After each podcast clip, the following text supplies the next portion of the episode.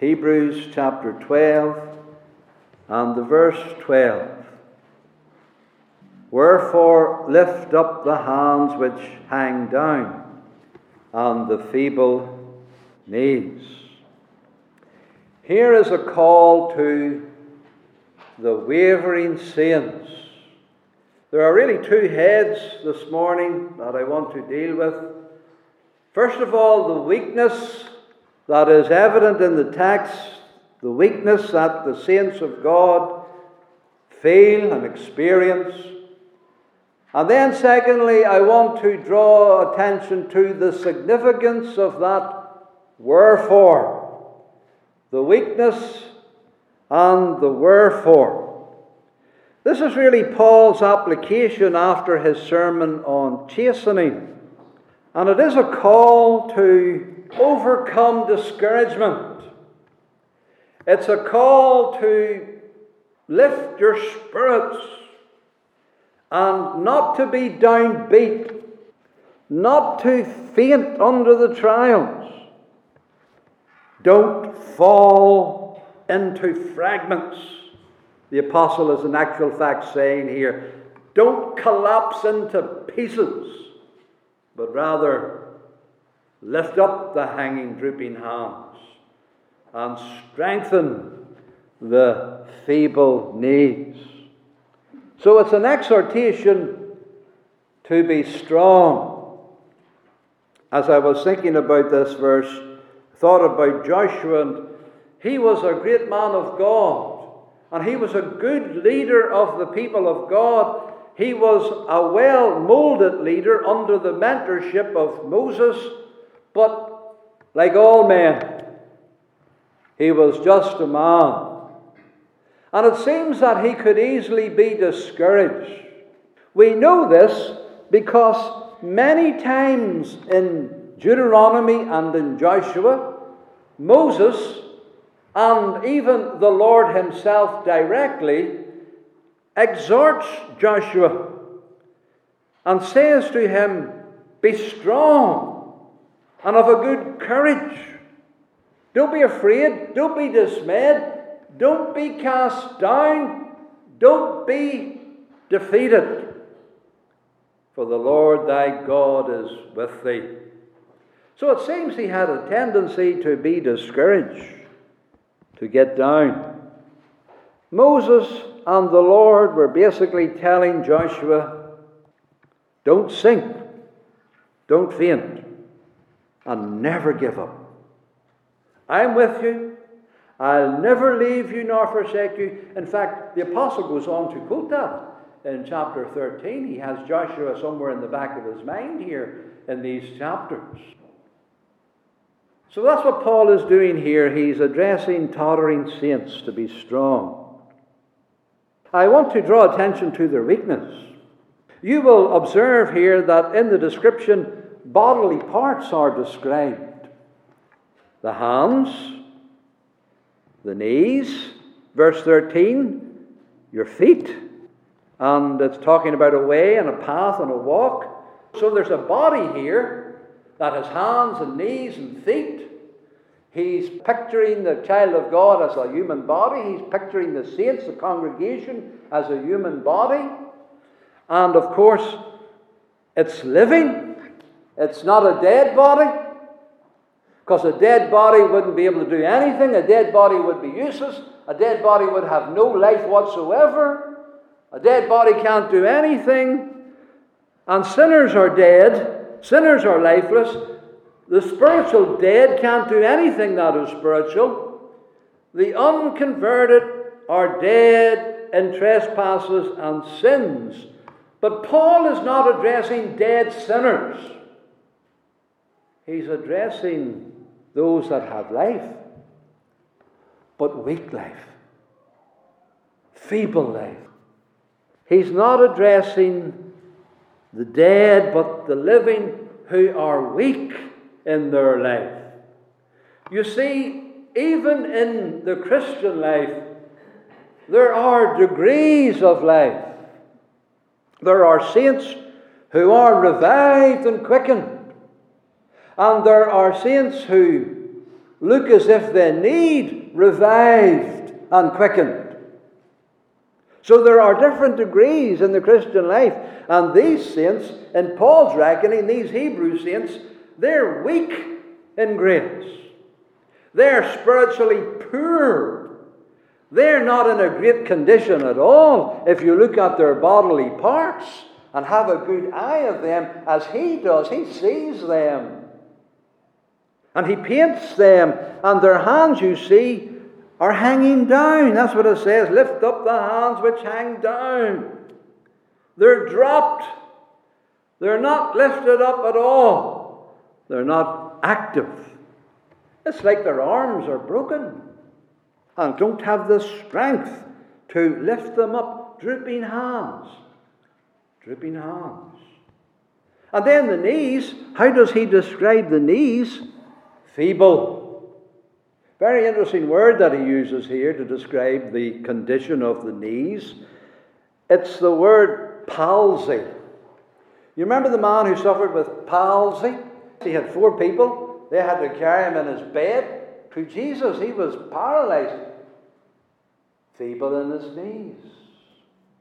And here are Christians, and their knees are feeble, they're paralyzed, they can't bend them, they can't manipulate their limbs. And imagine the track is so rough, as I said to you, they're not running a nice wee race course. It's a marathon. That's what he has in mind. It's rough terrain, it's up and down, it's through the hills and the valleys, over rocks, cross rivers. And, well, if you can't manipulate your knees and your hands are hanging down and you, are not getting active, you're feeble. So he talks about lameness, that which is lame. And then he talks about healing, the need for healing. So these are the words that he uses in verses 12 and 13, and he therefore views the Hebrew believers as spiritually poor. You remember the Lord had to say to the church at Sardis, strengthen the things which remain that are ready to die. You're not in a good spiritual condition the things that are in your life show a man who's more ready to die than to live. And you have to strengthen the things that remain. So, so Jesus made a similar call as the apostle here makes to the Hebrews. Now, how is this weakness manifested in their Christian lives? How does Paul know that they are weak? Well, I, I, think, first of all, it's seen in the progress that they have made in the Christian life. You see, they, they seem to be stationary. They've got no further on after years of profession of faith. They're at the same point. I mean, if you're running a race, you have to go along a track, you have to make progress, you have to develop. Uh, and these are people that don't seem to have made progress. That's why he's always calling them run, run. They're not progressing, they're not growing, they're not getting better, they're not getting stronger. Christians are meant to shine more and more onto the perfect day. Christians are meant to be growing, growing, so that they become like trees of Lebanon cedars full of sap and majesty, strong trees standing by the rivers of water, growing in fruitfulness, bringing forth their fruitfulness. That's the way Christians ought to be. And there are all the means of God to cause them to be that. But very often Christians are not that. They're stunted. And these Hebrews are like that. They're meant to be showing forth the Lord's kindness in the morning showing forth God's faithfulness in the evening. But as you look at some Christians, you don't see anything like that shining out of their lives. They're poorly. They're not shining for God. They're not growing and advancing. They're not getting more godly, more holy, more experienced in the things of God, greater faith, growing in grace. No, these saints are not growing, not getting better, but rather declining saints. And that sometimes happens. And very many of Paul's epistles are written to Christians that are in this condition, declining, as the Hebrews. So declining that they're ready to leave the race altogether as totally unfit and unable to carry it on.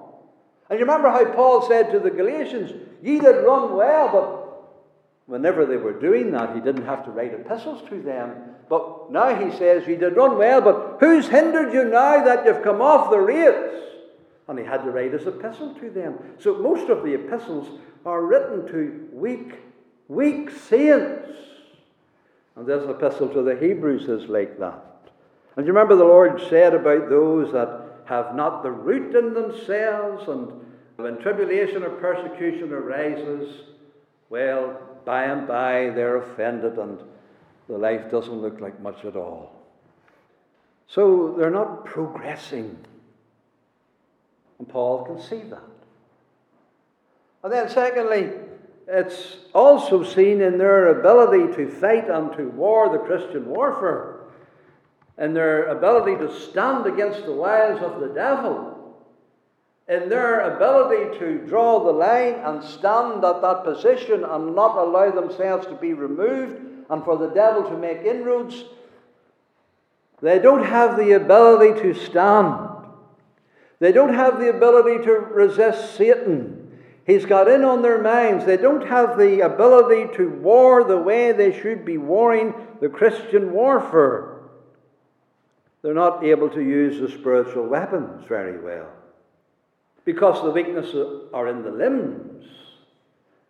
And the limbs are the things that take the shield of faith and the sword of the Spirit and to put on the whole armour of God, but they haven't got the ability to do that. These drooping hands are just, they're just hanging there. They're not putting on anything. They're not putting on the helmet. They're not taking the sword, they're just drooping, hanging hands, useless. And they can't stand, I mean, they're paralyzed, and they can easily be removed. And they are being removed from a good position that they ought to be having in the Christian life. The weaknesses in their limbs in this picture. Now, undoubtedly, the main weakness is in their heart, in their mind. That's where it all really begins, and that's where it all is founded. Keep thy heart with all diligence, for out of it are the issues of life. The real weakness is in the mind and in the heart. Their minds are weak, their minds are feeble, and they need God's word to come into their heart and to come to their mind. And that's what Paul is doing. He gives them this whole word, this epistle, and it's directed to their minds and to their hearts, the inward. Consider him that endured such con- contradiction of sinners against himself, lest you be wearied and faint in your minds. So he, he's not forgetting about the mind and the heart. That's the main thing. And this whole epistle is addressed to the mind and to the heart. And he speaks very often about the heart in the epistle to the Hebrews. They do err in their heart, he has quoted in Hebrews 3. And he says, Take heed, brethren, lest there be in you an evil heart of unbelief. And he said, We have to draw near to the throne of God with a true and a steadfast heart. So he, he, he's not leaving out the mind and the heart, but you'll notice in this image here, there's no mention of the mind and the heart. He's just talking about the limbs. In other words, he's thinking of the visible in their life. He can't read their minds, he can't read their hearts. He doesn't infallibly know their minds or their hearts, but he sees their life. He sees what they're doing or what they're not doing with their hands. He sees what they're doing or what they're not doing with their limbs and with their feet. The visibility of it all manifests that they are weak Christians. So he's only talking about what he can see their lives. And he sees that their lives or have slackened in the Christian warfare. He sees that their lives are neglecting the means of grace. That's what he sees. This is what he means by hanging hands and feeble knees. They're not using the means, the visible means of grace, the way they ought. I think Paul has in mind warfare and fighting and wrestling. Soldiers. Soldiers need to arm themselves. Soldiers need to use their limbs. Combatants in the war need their limbs, they need their knees, they need to strengthen the knees, they need to hold themselves up, they need to stand firm. Without the limbs, they are out of the fight altogether. And maybe running is in his mind He says, Let us run with patience, but you know, you can't run if your hands are hanging down. Even when you run, you have to be able to use your arms in the manipulation over the terrain to maneuver yourself. He's talking about their, the visible of their spiritual condition. It's pretty obvious. You are not the Christians you should be. I'm addressing that, Paul is saying. You're not fighting, you're not striving, you're negligent, negligent in the means of grace. That's the problem. You're not fighting the Christian warfare. You're not taking hold of the weapons. And then I think, thirdly, their weakness is seen in their negativity, their pessimism, the discouraging attitude that they have possessed. And Satan, he gets in on the mind and he gives us negative thoughts, and we give ourselves negative, unbelieving thoughts, evil heart of unbelief, you see. And that saps our strength, and that paralyzes our knees, and that makes our hands hang down because, you see, it's all got into the mind, all this negativity and this pessimism and these thoughts that the devil gives us, and he overcomes our mind. And you know the way it is. The devil injects these things, and we don't have the shield of faith to quench the fiery darts that come into our mind. And so the devil, you know, look at all these problems in the church. Look at all this bickering. Would you even want to come here? Would you even want to come to the meetings? What's the point? And then your prayer life. Look at your prayer life. You can hardly pray. And you do you ever get answers to prayer?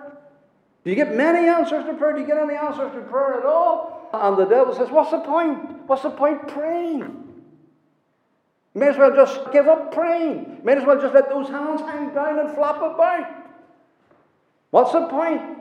And do you even feel like you're a Christian? Do you feel like a Christian at all? You don't even feel if you're a Christian. You don't even have these peaceful feelings.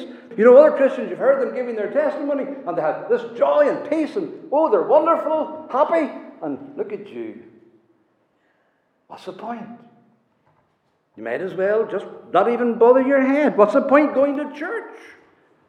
And you read the Bible and you get little from the Bible, and you maybe go to the meetings and you get little from the meetings, and what's the point? Why would you even put the effort in? Why would you even go at all? Why would you even open your Bible? Why would you even bother your head praying? This pessimistic thinking has gripped them. This is what Paul has in mind. And Satan is very quick to do this. So the need to lift up the hands that are hanging down and strengthen the paralyzed knees and get on with the means of grace and the use of them. So to be strong here, uh, this call to be strong here, it isn't a call to be Superman, you know. And it's not just positive thinking. You know, these people write these books, be positive thinking, think positively, and you'll be Superman. That's not Christian doctrine. No child of God is ever going to be Superman. But a child of God can be a humble warrior for the Lord in the simple use of the means of grace, the faithful use of the means of grace. So it doesn't mean that you're, you're, you're a superhero. It just means just Pray, just pray, just keep on praying, just cry unto God, just use the word, just get back to the word, just get back to prayer, just get back to the meetings. That's what it means. Don't give up. Don't let those hands droop. Get back to the ordinances, to the means of grace. The Christian life is hard. Paul never says anything different. It's hard, it's always hard. It'll be hard to the end, brethren and sisters. But the basics must never be neglected. And that's prayer and the Word of God and the meetings. You see, some of the problems of these believers here, one of them anyway at least, is forsaking the assembling of themselves together. Some have already done that, Paul is saying to them. Because their hands are hanging down and their knees are feeble. And so, this whole epistle is to tell them the need to strengthen the things that remain and not to neglect these things as if they are paralyzed, as if their limbs cannot you know, take them out to the meetings. They, can't even get out to the meetings. Their limbs are paralyzed. Their knees are that feeble. They're not even coming to church. Their hands are that feeble.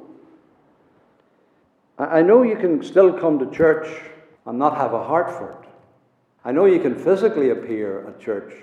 I know you can physically pray and physically read your Bible and, not really have a heart for it. I know that that's all possible. But Paul's not talking about the heart so much. He wants the heart to be right. But you know, at least you have to be doing the means of grace. I mean, you're not going to get anything if you don't open your Bible. And you're not going to get anything if you don't make the effort to pray. And you're not going to get anything if you don't at least go out to the meetings. So you have to get these hands and these limbs working again. And then the Lord might sort out the heart. If you at least make the effort. If you at least lift up those hands that droop and make the effort, the Lord might work in your heart. If you won't make the effort, how do you expect the Lord to work in your heart? I have to make the effort, people of God. Is, this is what Paul is dealing with here the effort, the means of grace. There's no hope if we'll not use the means of grace. And Paul certainly has prayer in mind here whenever he uses these words. The words of the Holy Spirit here are carefully selected hands and knees. That instantly brings to us thought of prayer. These Christians aren't praying the way they should. They have a problem praying. The quotation, of course, is from the book of Isaiah Strengthen ye the weak hands and confirm the feeble knees. I mean, everything's from the Old Testament that Paul uses here. He's steeped in the scriptures. And lifting up hands, well, that's prayer. Because you lift up your hands to God, and they're empty hands, Lord. Look, I need you. I've nothing. I'm a beggar. Lift up the hands unto God. There's no mistaking what he has in mind here. Hear the voice of my supplications, the psalmist said, when I cry unto thee, when I lift up my hands toward thy holy place. Prayer. Prayer. I will bless thee while I live. I will lift up my hands in thy name. Praise and prayer. Let my prayer be set before thee as incense and the lifting up of my hands. See the parallelism?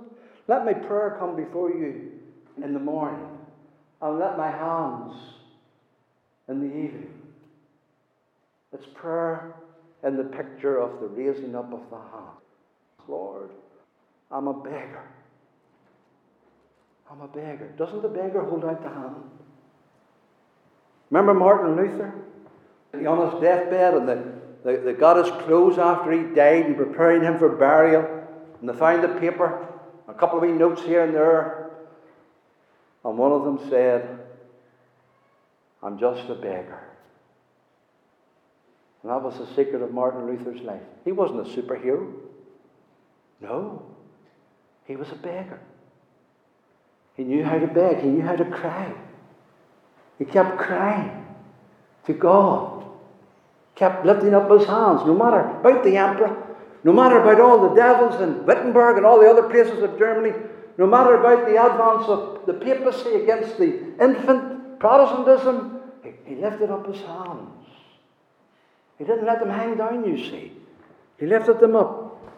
And then the knees, that, that also speaks of the same. You remember Daniel? You can't pray anymore, Daniel. What did Daniel do? Well, he just went and did what he always did he kneeled upon his knees three times a day and prayed towards the temple, to the sanctuary of God, and to the throne of grace through the mediator, the promised anointed one. And so he, he knelt Paul said, For this cause I bow my knees unto the Father of our Lord Jesus Christ. And I'm praying for you, Ephesians.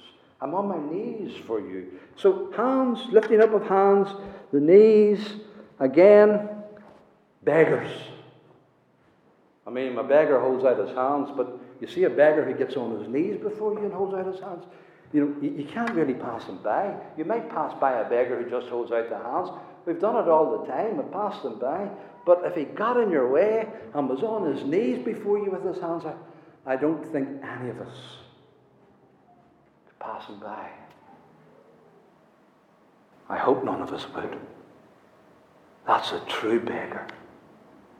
That's what God wants his people to be. He doesn't ask them to be superheroes. He asks them at the very least to be just beggars. Can you not be a beggar? Oh Lord, make me holy. Lord, forgive my sins. Lord, give me a clean heart. Give me a heart of flesh. Let your light come into my life. Let the grace of the Holy Spirit fill me. You can do that. You can beg. You ought to beg. But these Christians aren't even begging. They're not even begging. So these are symbols of begging. But they're also symbols of hearing, you see, and receiving from, because a beggar, a beggar isn't just, you know, they're begging. He's ready to receive. I mean, what kind of a beggar is it? He gets there and he does his business, he gets on his knees, he puts his hands out, and he does his begging, and then as you're about to put your hands into your pocket, off he goes. What kind of a beggar is that? And so these hands and these symbols are not just the symbols of begging, they are the symbols of, of receiving. Receiving. And God has something to give us. And the most important thing of all that He has to give us is His Word. His Word. So we're begging for His Word. We're begging for His voice. We're begging for the grace of the Holy Spirit which comes to us by His Word. We're begging for that. And so the, these images are also images of hearing the word of God. The psalmist said, I've lifted up my hands to your commandments. So, not just about prayer, it's also to your commandments to receive your word, to hear your voice. on the knees, we're on our knees because we're around the feet of Jesus, hearing his word, the sitting down, the being lowly. To hear, to hear. So, this is about hearing the Word of God, to receive. This is our greatest and essential weapon, the Word of God. And we must not be paralyzed in the use of the Word of God. And so these, these are our lifelines, you see. The hands and the knees. This is why we have to lift them up and to strengthen those paralyzed knees and to get the Word of God and to pray and to study the Scriptures and get out to the meetings to receive the strength for the Word of God. The Christian armour and the putting of it on. So, this is what, what Paul means here. We've seen the weakness and all that's involved in that. But this word, wherefore. He doesn't just say, read verse 1, let us run with patience the race that is set before us. And then verse 12, Lift up the hands which hang down and the feeble knees. He could have said that. He says, Let, us run with patience the race. We need our knees, we need our hands for that, we need to be mobile. So let's run the race, lift up those hands, those feeble knees, and do it. He could have said that. But that wouldn't help us. There's no medicine to put strength into our limbs and strength into our arms to lift them up again so between verse 1 and verse 12 is the medicine. He gives the medicine for your arms, He gives the medicine for your limbs. And then He says, Wherefore? Now! Lift them up! Lift them up now! And strengthen those feeble knees now! And we've studied the medicine between verse 1 and verse 12. Uh, just to give you a summary of it again, just two things. First of all, Christ. Looking to Christ considering Christ. those hanging hands, those feeble knees, that weakness in your Christian life, consider Him. Doesn't He say that? Looking on to Jesus, verse 2. Consider Him, verse 3, that endured the contradiction of sinners. So look to Him. Think about Him. Reflect upon Him. How He loved you, how He gave Himself for you, how He run for you. How he went through the trials for you, how he fought the warfare for you. And he didn't turn back and he didn't give up for you, he didn't give up. Consider him. He had more contradiction of sinners than you ever will have. He had more afflictions in his life than you ever will have. And he continued on for you. Wherefore? Let the thought of that what He done for you, let that cause you to continue. Don't worry about men. Don't worry about uh, backsliding saints. Don't worry about hypocrites, hypocrites in the church or anything like that. Don't worry about troubles. Keep looking on to Jesus. Consider Him. Consider Him. And that's part of the medicine. Oh, we got a glimpse of Christ. Oh, our hands would soon pick up then. Our, our, the paralysm would soon go out of our knees if they got a glimpse of Christ. And so that, that's part of the medicine. Keep on praying and reading and attending the meetings for this one that you look to. And then he deals with chastening. Uh, because part of the problem is they're so discouraged, all the troubles that they're facing. And all the attacks and all the afflictions and their minds are sinking, and it's keeping them from praying, keeping them going out to the meetings. And, and Paul says, Look, look, this is the way to look at all of these problems. Your Father is disciplining you. Your Father in heaven is allowing all of these things to come into your life to make you holy to make you better, to keep you humble, to keep you in the right place, to stop you being carried off by the devil at his will, the Father brings all of these things to bear in your life. Chastening. It's chastening. It's not just, you know, the Lord has given you up and the Lord doesn't care. No, He, he, he cares. But He is chastening you and knowing that this is part of the discipline of your heavenly Father, wherefore, lift up those hands and strengthen those paralyzed knees. And just pray. And just hear the word. And just get out to the meetings. And the Lord will work in you. And the Lord will give you the victory. And the Lord will make you holy. And the Lord will bless you. So that's what we have to do, brethren and sisters. Whenever the afflictions come and the trials, we have to listen to not Satan, who says, What's the point? Just let the hands droop and just lie on in your bed. No, we don't listen to Satan. We listen to the Holy Spirit who says, pick up those hands and get those knees moving and get out there and get under the word. Let's pray.